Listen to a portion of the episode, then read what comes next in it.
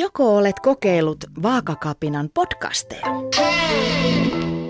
Ota Vaakakapina luureihin, kun lähdet koiran kanssa ulos tai kaupoille.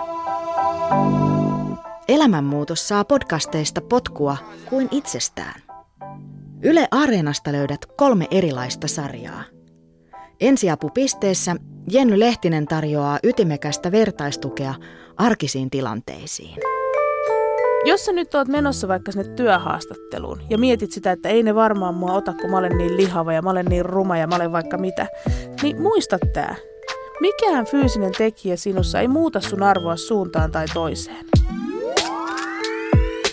Kapina-tarinat ovat kehoelämän tarinoita, joissa kehon kuvan ja painon kanssa tasapainoilleet kertovat, miten he rakentavat itsetuntoaan ja uskallusta elää nytku, eikä sitku. Se yleensä lähtee liikkeelle ihan viattomasti, että vaivo menee nukkumaan ja lapset on nukkumassa ja koirakin on jo rauhoittunut. Ajattelin, että mä voisin syödä yhden voileivän. Sitten mä syön sen yhden voileivän.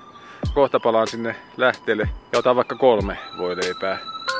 Ja palaan sitten taas ehkä puolen minuutin päästä sinne Mä joskus laskin näitä kaloreita, mitä siinä on ollut. Nyt se oli noin 5000 kaloria tai jotain tämmöistä, mikä ihan semmoisessa hetkessä